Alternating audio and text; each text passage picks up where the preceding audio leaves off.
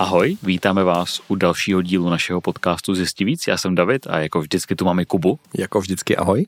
A my plynule navážeme na konec našeho předchozího dílu o psychologických experimentech a rovnou skočíme do roku 1921 za malým Albertem.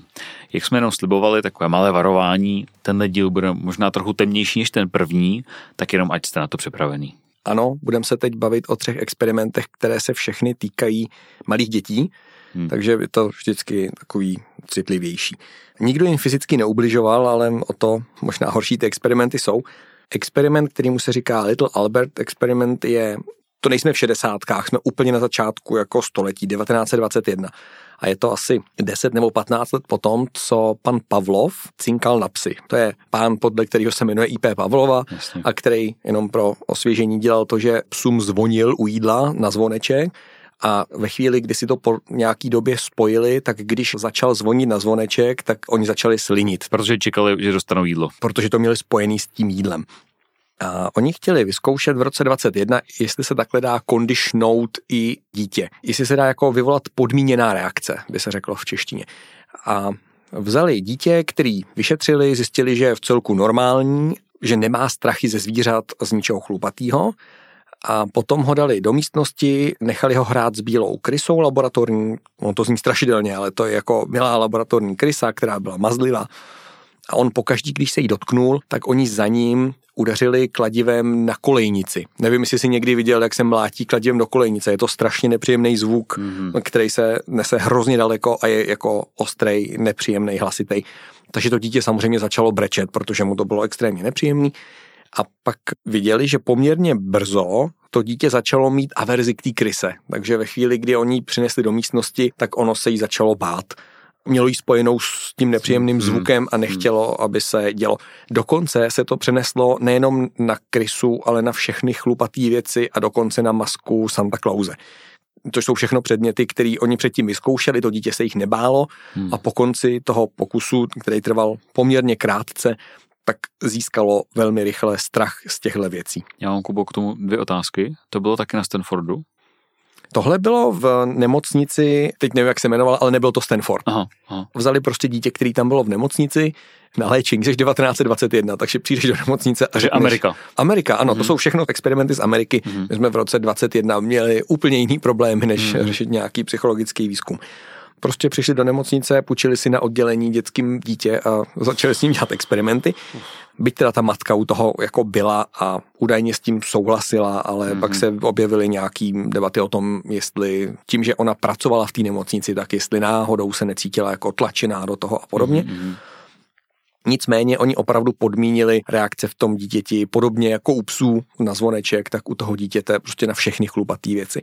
Co bylo problematický a proč by to dneska absolutně neustálo, je, že nejenom, že u toho trápili to dítě, hmm. ale my už dneska třeba pracujeme s tím, že ve chvíli, kdy máš v psychologické studii člověka, tak vždycky, když skončí, tak mu musíš udělat debriefing, aby si zjistil, že si nenese poškození, nebo protože často musíš toho člověka uvízt v nějaký omyl, aby ten experiment proběhl správně, hmm. tak mu pak vysvětlit, my jsme vám lhali tady v tom případě a tady v tom případě.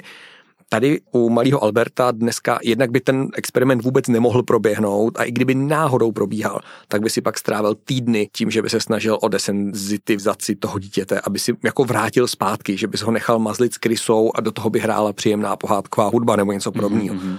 Ale oni prostě zjistili, jaj, povedlo se nám prokázat, že i člověk se dá naučit na tyhle podměty jako pes a dobrý. Dobře, a co byl účel toho experimentu? No prokázat, že lidský mozek si může podněty spojit podobně jako zvířecí mozek, si může spojit podmíněnou reakci na něco relativně příjemného, jako je krysa na muchlání nebo na hraní si mm. s něčím nepříjemným a začne se toho automaticky bát. Tomu rozumím, to je nějaký prostředek, ale jako k čemu třeba v realitě doufali ty věci, že to můžou použít? Víme tohle? Hele, máš prostě pokusy, který potřebuješ vidět, jak ten mozek funguje. Jsi 1921, o hmm. mozku nevíš vůbec nic, to znamená, tady jsme opravdu jako v základu. Hmm. Je to spíš jako pokus omyl, že prostě ti napadne, hej, pojďme zkusit vystrašit desetiměsíční dítě, jestli to půjde. Hmm. Jestli ta podmíněná reakce bude fungovat. A zjistili, že funguje. Vzhledem k tomu, že neproběhl žádný debriefing, tak teď na přelomu tisíciletí zkoušeli zjistit, jestli ten člověk ještě žije a tím, že jsi 1921, tak ta vědecká práce je fakt jako v počátcích. takže oni neměli ani identitu toho dítěte. To bylo prostě dítě, který vzali v nemocnici, říkalo se mu Albert a matka tam pracovala. Takže oni potom šli záznamama a zjistili, že existují dva Albertové, jejich matka tam pracovala jako sestra v té nemocnici. Jeden z nich zemřel v šesti letech na nějakou nemoc, která by bývala právě ovlivnila už ten experiment a jeden z nich zemřel v 80, asi 6 letech a vnučka vyprávěla teda, že ano, že celý život se bál zvířat. Takže ať to byl kterýkoliv z nich, tak ten experiment je vlastně jako zlo. V tom případě, že to dítě bylo nemocný, nějaký jen hydrocefalus, tak už v tom době toho pokusu to dítě bylo nemocný, takže ten pokus je nevalidní. Mm. A jestli to byl ten druhý, ten, co dožil se těch 86 let, tak je to o to větší zvěrstvo, že ten člověk mm. celý život prožil ze strachu ze psů a když rodina přicházela na návštěvu, tak museli být psy jinde. Takže prostě hold eh, pokusy z 20. let. No. Mm ale všechno zlé je k něčemu dobré. Oni, když ten pokus prezentovali, tak se tam objevila studentka tehdy, která si říkala, to je teda zvěrstvo, ale možná, že když to jde udělat v jednom směru, tak by hmm. to možná fungovalo i opačně. Že hmm. pokud ten mozek s tím strachem umí pracovat takhle jako naučeně, tak když jde naučit strach, tak by mohl jít odnaučit strach. A z té paní z té studentky se potom v budoucnu stala velmi vážená vědkyně, vlastně zakladatelka oboru, který pracuje s um, desenzitizací strachů. Takže ona dělala opační pokusy, inspirovaná tímhle, kdy vzala děti, které už se v reálném životě předtím jako báli psů a různýma metodama je zkoušela zbavit strachu ze psů a byla v tom velmi úspěšná. Takže můžeme vlastně říct, že malý Albert, byť byl chudák, miminko, tak přispěl k tomu, že spousta ostatních dětí mm-hmm. se zbavila svých strachů. A pokud byste si mysleli, stejně jako my samozřejmě, že pokusy na jednom dítěti jsou špatný, tak teďka se podíváme na takzvanou monster study do roku 1939, kde těch dětí bylo dokonce 22. Ano, trošku útěchou je, že se tomu říká monster study, protože už tehdy věděli, že to bylo jako monstrózní. Jako špatný. Eh, jako špatný, hmm. ale nicméně v roce 39 chtěli psychologové vědět, jestli tvoje chování, ať už dobrý nebo špatný, je ovlivněný tím, co o tobě společnost říká, anebo jestli naopak společnost o tobě říká jenom věci podle toho, jak se chováš. Což je strašně důležitý, má to jako hluboký konotace do společnosti. A udělali to tak, že přišli do sirotčince a půjčili si 22 dětí, protože prostě proč ne, seš v roce 39 a potřebuješ experimentovat s dětma, tak přijdeš do siročince a řekneš, dobrý den, půjčte mi 22 dětí. Oni řeknou, tady je máte. Hruza. A vzali 22 dětí, náhodně rozdělili do dvou skupin a jedný říkali, teď vám budeme dělat terapii řeči a řekneme vám, jak se vám daří. A řekli jim, výborně, moc hezky mluvíte, všechno je v pořádku. A druhý skupině udělali taky terapii řeči a řekli jim, máte vážnou vadu řeči a zadrháváte. Snažte se jako nezadrhávat, dejte všechno úsilí do toho, abyste mluvili líp. Random, jo, ty děti neměly žádnou vadu řeči, ale oni s nima pracovali půl roku, půl roku jim dávali hroznou čočku. Já když čtu, jak ten pokus probíhal, tak to ve mně vyvolává silný negativní emoce. Oni těm dětem opravdu dávali hroznou sodu. Ty děti, co byly v té skupině, která byla náhodně vybraná, protože dostanou jako negativní zpětnou vazbu, tak s nima ty experimentátoři pracovali, takže jako je ponižovali a byli na ně fakt hnusní. Mm-hmm. A ještě navíc, když si představíš, že ty děti jsou fakt jako náhodně vybraný, prostě, tak bylo to jako zvěrstvo. A po těch šesti měsících bylo jednoznačný, že děti jednak z té skupiny, která byla chválená, tak mluvili významně líp než ty děti z té skupiny, která chválená nebyla ale zároveň ty děti z té negativně hodnocené skupiny na chvilku začaly dokonce opravdu koktat, když jsem jim to říkal. Hmm. Ale byť přestali koktat a nikdo si neodnesl trvalý zadrhávání, tak většina z nich si odnesla velkou averzi k jakýmukoliv mluvení před lidma. Jeden z nich dokonce přestal mluvit až na úplný minima, jako úplně, byl velmi jako zatichlej. Mm-hmm. A až někdy tom za strašný desetiletí jim stát vyplatil za tenhle pokus relativně slušný očkodný. Ale zase neproběhl žádný debriefing. Možná, že kdyby těm dětem na konci jenom řekli, helejte, sorry, teď jsme vás půl roku trápili, a je to nesmysl, tak ty děti by aspoň pochopili proč. A oni prostě řekli, hej, funguje to, prokázali jsme, že když budeš lidem dlouho říkat, že koktají, tak začnou koktat a zaklepli notýsky a šli domů. Jo. Mm-hmm. Dokonce oni to chvilku zpracovávali ty data a nějak, myslím, 41 nebo 2 to chtěli vydat A tou dobou už se začalo proslýchat, že nacisti, jo, v roce 1942, že nacisti na lidech dělají nějaké experimenty a bylo to tak medializovaný, že ti experimentátoři říkali, hej, to je dost podobný a my nechceme, aby někdo říkal, že jsme jako nacisti. Mm-hmm. Takže to dokonce tehdy nevydali a až nějakou oklikou se to dostalo ven, protože jeden z těch lidí o tom psal týzis, nějakou jako bakalářku. Takže proto o tom víme vůbec, že se to stalo, protože oni ten experiment jako takový neuveřejnili, protože jim došlo, že experimentují na lidech jako nacisti. Bylo to hnusný hlavně v tom, že jim pak prostě neřekli, nepracovali s nima. No. I tak je teda otázka, jak moc by jim debriefing pomohl po půl roce takový intenzivní masírky. Zase, to je pokus, který by dneska nikdy neproběhl, ale kdyby náhodou, tak by si s těma dětma musel pracovat týdny a týdny nějakého hmm. debriefingu. Hmm.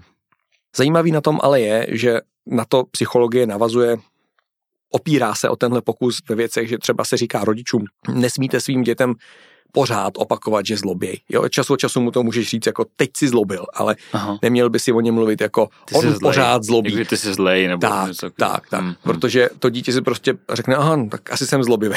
Hmm. No, dokonce to má rasové otázky. Viděl jsem, že se na ten pokus odvolával nějaká skupina třeba rasových menšin v Americe, která říkala, ano, vy nám pořád říkáte, že jsme agresivní a kradem, tak jasně, že jsme agresivní a kradem, protože nám to od malička říkáte jako většinová společnost do určitý míry po takovémhle pokusu nemáš na to, co říct. Samozřejmě jako nikoho tohle nezbavuje nějaký vlastní odpovědnosti, takže mm-hmm. jako víš, že tyhle věci se prostě nedělají, ale tendenci k tomu chovat se ve společnosti slušně nebo neslušně, tím mm. může být ovlivněna. Zase seš ve 30. letech, takže tehdy nikdo neví, jestli když naměříš třeba u afroameričanů větší tendenci ke kriminalitě, jestli je to jenom důsledek negativní společenský, jako nějakých vlivů, že jsou chudí a nemají práci, a nebo tehdy dokonce fakt jako probíhaly debaty, jestli to není vrozený geneticky. Oni mysleli, že prostě afroameričani můžou mít geneticky zakodováno, že jsou agresivní. A zase všechno zlí je pro něco dobrý. Tenhle průzkum říká, ne, je to do velké míry tím, jak se k těm lidem chováme. To znamená, ano, tady těch 22 dětí trpělo, ale přispělo to k tomu, že jsme si uvědomili, že možná, když budeme někomu pořád říkat, hej, seš méně cenej, nebo zlobivej, nebo něco ti nejde, nebo kradeš, tak bude mít hold větší tendenci, že bude krást, no. Neomlouvám to, ale co se týče třeba nějakého jako rasismu, tak to přispělo docela jako dobrým bodem do debaty. A v dalším psychologickém experimentu se vrátíme zpátky do 60. let a ten experiment má takový trochu milý název Bobodol experiment, ale jak asi tušíte, tak moc milý nebude. Ano, je to vlastně pokračování toho, co jsme se bavili o těch sirotcích, že v 60. letech ještě vůbec psychologové nevěděli, co z našeho chování je získaný a co je vrozený. A všimli si, že některé děti, a korelovalo to s tím, že pocházeli třeba z chudších nebo agresivnějších jako rodin, tak měli větší tendenci k agresi. A oni nevěděli, jestli je to tím, že prostě někde v naší DNA koluje tak jako můžeš mít po rodičích modrý oči a hmm. blondětý vlasy, tak jestli třeba po rodičích nemáš to, že jsi agresivní. Hmm. A nebo jestli je to ryze získaná věc. A tak mezi lety 1961 a 63 vzali několik dětí a udělali takový experiment, kdy je nechali 10 minut hrát v místnosti a v protějším rohu místnosti byl někdo, komu v tom experimentu říkají model, ve smyslu jako vzor chování. Hmm. Byl to dospělák, byl to experimentátor z těch vědců a byla u toho ještě panenka Bobo. Je to taková panenka, kterou když si praštil, tak ona se zase jako vrátila zpátky. A to dítě si hrálo a u části dětí ten dospělák prostě seděl v místnosti a psal si, četl si, nic nedělal. A u druhé půlky dětí ten dospělák dával čočku té panence, jak verbálně, tak fyzicky. Takže nejdřív jí nadával, křičel na ní, mm. vyložení jako abusenul, jako zneužíval jí slovně. Pak jí mlátil, házel s ní a dokonce tam měli na stole kladivo a on pak v poslední fázi tím kladivem do té panenky jako jí třískal do hlavy. To dítě to samozřejmě pozorovalo, ale v tu chvíli nic nedělalo. A potom zase v jiné fázi experimentu měli děti za úkol si znova hrát v podobné místnosti.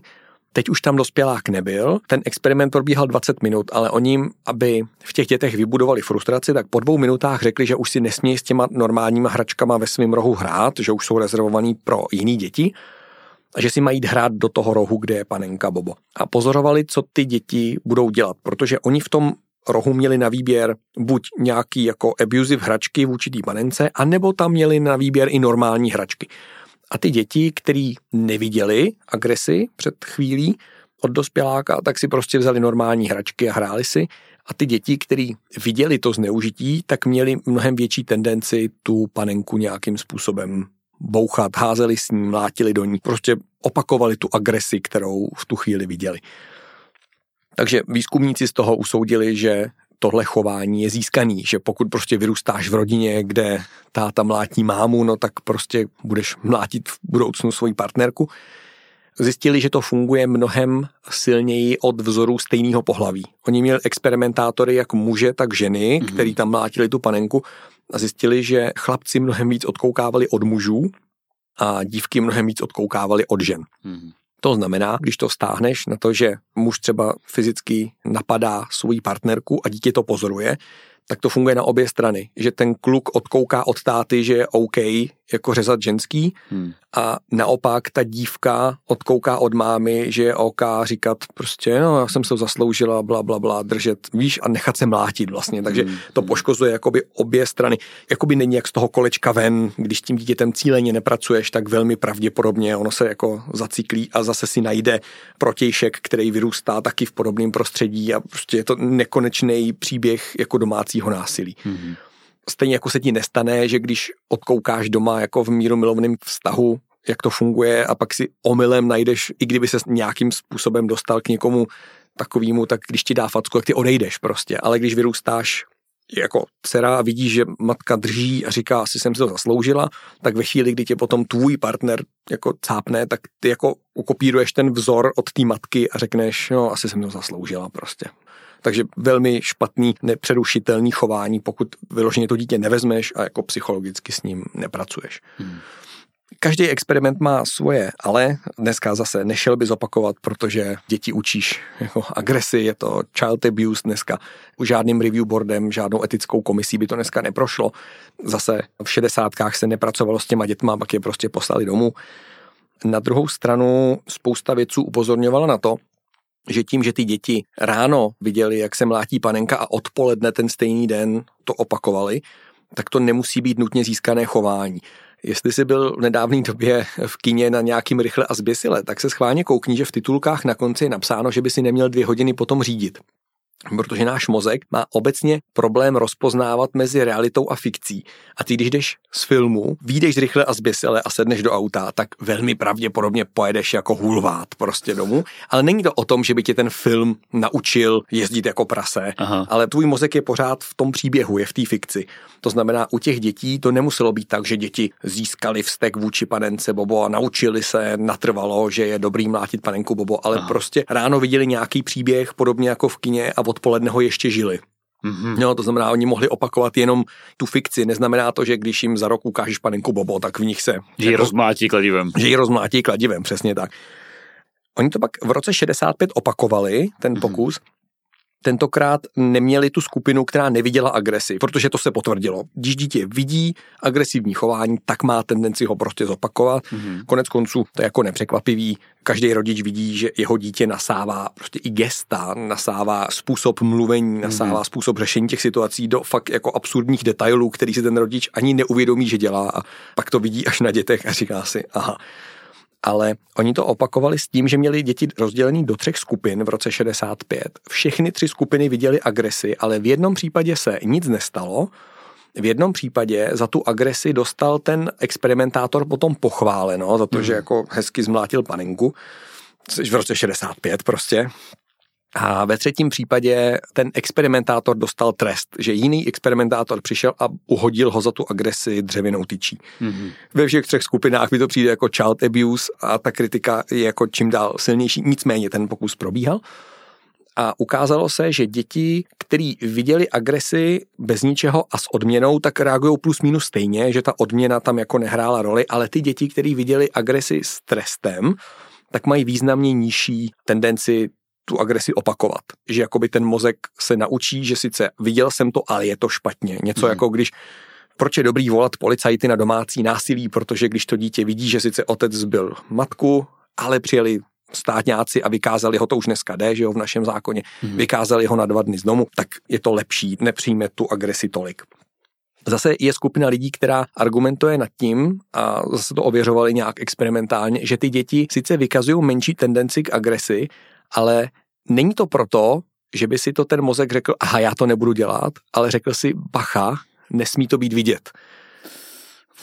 Jo, takže zase v jiných experimentech se zkoušelo, jestli ty děti jenom nejsou agresivní opravdu, protože mhm. se to potrestalo, anebo jestli si dávají bacha, aby je to taky nepotrestalo. A spíš se kloní k tomu, že jakmile tu agresi vidí, tak se ji naučí a jenom když je tam trest, tak se ji ještě k tomu navíc naučí skrývat. Ale mhm. prostě děti by neměly vidět agresi. A jak jsme slíbili v předchozím díle, tak tohle téma bude trojdíl. To znamená, teď jsme se dostali na konci druhého dílu, Kubo. A tady to ukončíme a jenom můžeš dát takový teaser, o jakých těch experimentech se budeme bavit v závěrečném třetím díle příště. Ano, budeme experimentovat už asi na dospělácích, ale obojí to bude z 60. let a nebude to o nic lepší, protože v jednom experimentu je budeme zavírat do vězení a v jednom do nich budeme pouštět prout. Hmm. Takže prostě psychologie v 60. Jako. Nicméně obojí jsou to experimenty, které dneska považujeme za základní stavební kameny psychologie, takže nemůžeme opomenout a bude to stejně zajímavý jako předchozí dva díly. A já jenom připomenu, že jako vždycky, tak samozřejmě chystáme i bonusový díl pro naše podporovatele na Patreonu. Takže O jest... neviditelných gorilách. O neviditelných gorilách dokonce. Ten bonus se bude líbit všem, kdo si chodí do ledničky pro jídlo, nenajdou ho tam a jejich partnerky se na ně tváří jako seš slepej nebo co, když je to přímo před tebou v úrovni očí. Což podle mě zná každý chlap ever a v bonusu si vysvětlíme, proč se to tak děje. A protože tohle bude trojdíl, tak tím pádem chystáme ještě další bonus, takže to jenom zmíníme, že to je pro naše podporovatele na Patreonu, kterým tímto děkujeme. A brzy na gazetistu a Hero, pardon tak, za to. Až to zprovozníme. A jenom znova připomenu, kdybyste nechtěli používat ani jednu z těchto platform, tak na webu www.zistivíc.cz jsme zprovoznili novou sekci, která se jmenuje Kubo. Podpořte nás. Podpořte nás. A tam máme QR a číslo účtu, viď? Ano. A děkujeme za všechnu vaši podporu. A to je v tomhle díle všechno. Těšíme se na vás v tom třetím. Mějte se hezky. Ahoj. Ahoj.